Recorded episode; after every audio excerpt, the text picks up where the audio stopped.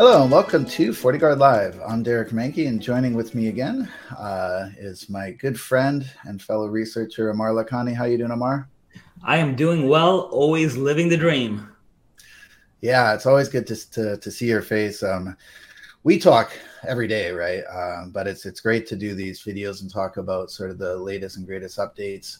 Of course, they're always not so great because these are problems we're facing in the industry. But it's good to talk about, and um, you know we're.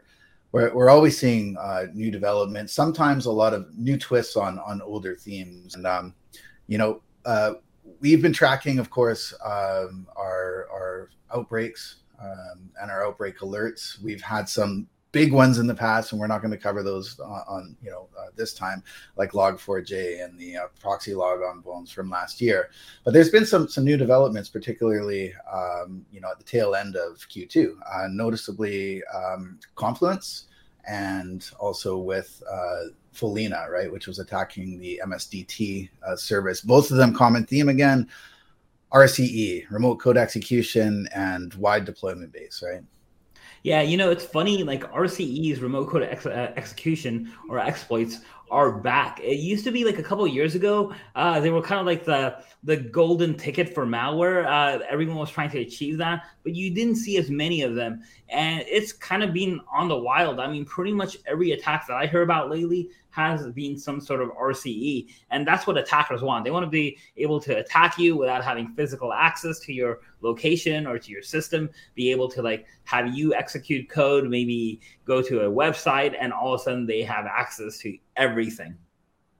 Yeah, yeah, definitely. And it's, um, you know, what we see, if you actually go and look at our FortiGuard outbreak alert, we we have, um, you know, up real-time intelligence and telemetry that shows that attack curve. And what, what we're actually seeing with that is a, uh, you know, a, two initial waves that happen, right? And that's not surprising, but it's interesting to look at the statistics is when we saw the vulnerability actually breaking with Confluence as an example, you can literally see two waves as this goes on. And the waves are, uh, you know, we're talking about maybe a two-week period, right? So that's a critical time, right, in that two-week period. And it also coincides with, of course, the patches coming out from Microsoft as well. Yeah, you know, um, as you said, anytime there's an attack, Uh, there's a little bit of a ramp up. Like when you say you hit a wave, that wave is like like increasing, right? Because you see a little bit of ramp up, and then all of a sudden you have the floodgates open. Everyone's testing it. Uh, I think this is what happens also when you have a lot of people writing proof of concepts or just testing defense solutions. For example, uh, I think most people don't know, but when you have an I P S signature, you need to be able to test that I P S signature to see if it's effective. So you're testing against attack code. And a lot of times you're testing against proof of uh, concept attack code. And uh, when that happens, of course, uh, attackers, script kiddies, and everyone else in between are basically taking that and trying to weaponize that, see how far it goes. So um, that's when you have the floodgates open up, and then you have things starting to die down because everyone's catching up. And then you sometimes have the second wave that happens where things get mutated, right? I, it seems like we're talking about biology more than uh, cybersecurity now that I hear myself out loud, but that's exactly what happens in cybersecurity as well, is things get mutated and other things start happening, and attackers want to see if these mutations are more effective. Can they be uh, transmitted more easily? Yeah, yeah, yeah, definitely. But it's definitely a pattern that we see. So again, good news, bad news. And it's that sort of lesson that we keep on learning is that, okay, when one of these attacks happens, we're seeing um, that first initial prominent wave. Again, it's that sort of S L A that we talk about for patch management, right? Because it's like, it's that whole theme, what we talked about before, cyber criminals are hopping on these quicker, that fresh vulnerability, and we're certainly see, seeing that in the data. That's the bad news, of course. The good news is that mitigation strategy works, right? When these, you know, recommendations to disable services, when uh, patches come out, we're actually seeing a direct correlation of, again, that wave subsiding, meaning that attackers are starting to shift their focus to something else, right? Yeah, because not only are the mitigation strategies working, but it's also making the attack surface uh, much smaller, because uh, the same um, mitigation strategies are are potentially stopping future attacks as well, making it much more difficult for that that technique to work on other types of attacks. That's really what we saw in the past. For uh, for example, when we saw malware that was effective, uh, we saw like dozens of variations of that malware using pretty much the same technique. Uh, that's getting harder and harder for the bad guys to do. So now they're switching techniques, and you know, even I would say in some cases migrating away from malware and trying to use services or trying to like use R C E to like kind of just remotely take over uh, Windows services or other types of services pre-existing on the operating system. Yeah, and it's interesting. So when we look at uh, how, so that's a, that's a good point. How are they using these R C Es? Um, and again, not surprising, but interesting to see is that there are more, you know, from my experience looking at this with even going back to log four j, right? It wasn't just about one attack, one binary, you know, one payload that was being put on systems because of, of one of these outbreaks, right? There's literally multiple campaigns behind this. And um, we we actually released a blog on this, right? With Follina specifically, we we observed uh, Rozena, uh, which was, uh, you know, a different type of payload that was being associated uh, with, uh, you know, dropped essentially from uh, that R C E exploit with Follina. And in that case, what was interesting, and you can see the details in our blog, was um, you know, the fact that it was using dis- Discord, right, uh, to actually propagate um, you know the, the the binary. And so um, that's one of those cases where why why Discord, right? Something that's obviously used with gaming and um, you know closed channels, uh, but a lot of more of this one-to-one sort of trusted communication. Um, that makes it a good a, a good candidate for attackers to use, right? Yeah, Discord is extremely popular for one-to-one communication, for uh, chat rooms. I know a lot of times, like I've uh, like participated in like YouTube live sessions or other types of, uh, you know, even uh, teaching, uh, you know, classes, and uh, you know we have uh, you know Discord channels running in the background. So extremely, extremely popular, and a lot of people, uh, you know, in certain channels are participating. There's a lot of information that's usually out there with Discord. There's usually it's pretty common to, uh, you know, exchange files and links and other types of, uh, you know. Uh, potential malware as well. Malware authors uh, obviously see that opportunity, and uh, they're using that as a basically a delivery method, a delivery channel, because the opportunity is out there. So yeah, Rosena's bad, uh, bad malware. It also happens to be the name of my aunt, Rozena, but that's that's. that's yeah, it's a small world we live in, isn't it, Amar? so. Um, You know, the, the other thing about this, this sort of theme, like I mentioned this at the start, this sort of old is new, right? We have some of this, the, um, like Discord, something that's been around for a while that is uh, still actively being used, uh, you know, uh, by attackers in, in one form or another. Another blog we released was on GooLoader. This is completely different, right? This is targeted attack um, on, on a coffee shop in Ukraine that was um, using uh, N S I S, which is a Nullsoft installer. installer.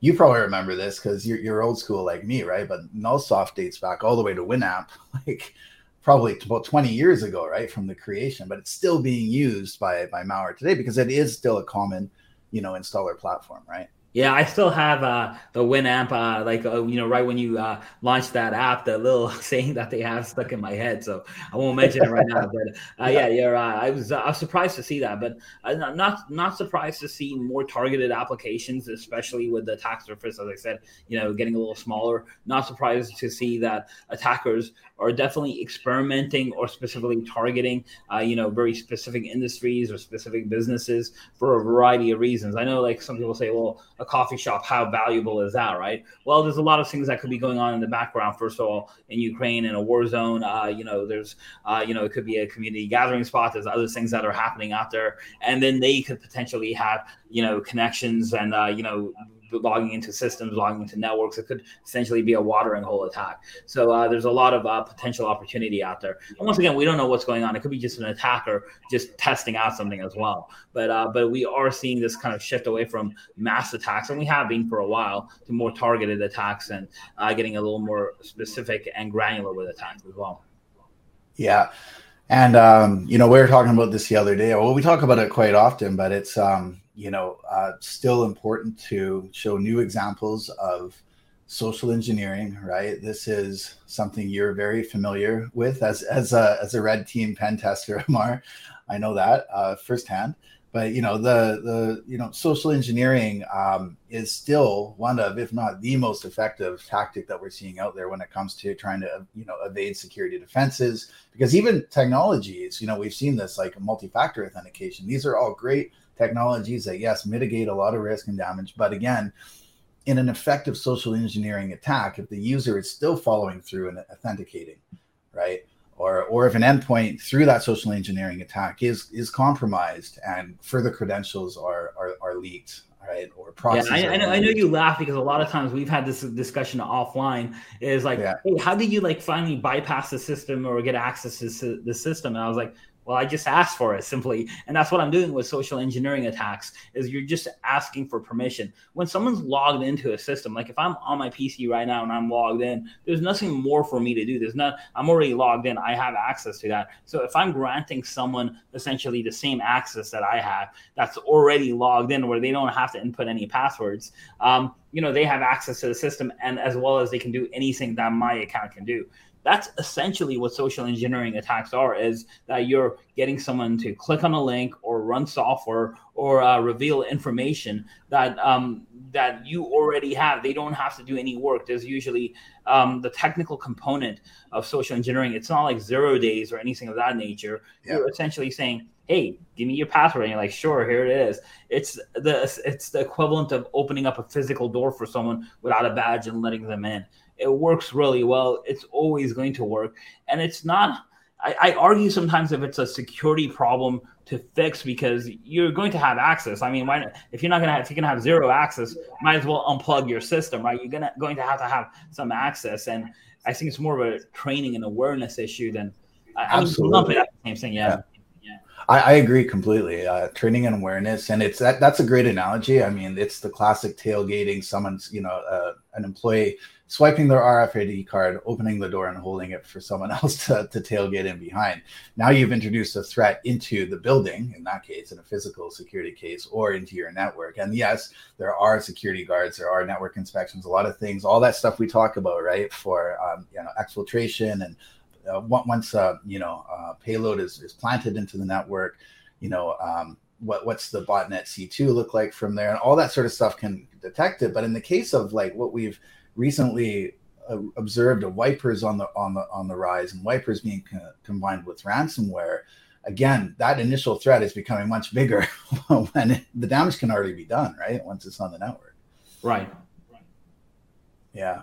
Uh, and so talking about the social engineering, another blog we put out was on uh, travel, uh, travel scams and threats. Again, not a surprise, but as the world is getting back to a lot more frequent uh, travel now, we're not surprisingly again, but and we, we released some examples on this. I'm seeing a lot of uh, social engineering lures. These are the, the broad blanketed ones that are being put out there. Things to watch out for, right? On uh, on hotel uh hotel booking confirmations or changes, flight itineraries and changes. Again, we're seeing these combined with a lot of the typical rats, right? Remote access Trojans and payloads that we see out there so that they can actually get that foothold in the network, get credentials, launch further social engineering, targeted, you know, spear phishing attacks, right? Yeah, absolutely. So one of the things with travel that's that's a little different is a lot of travel these days is, um, you know, recreational travel, not business travel. And when you have recreational travel, you do have this tendency, at least for some people, to not be as loyal. They will look for deals, right? They'll go to a variety of different websites. They'll look at a variety of different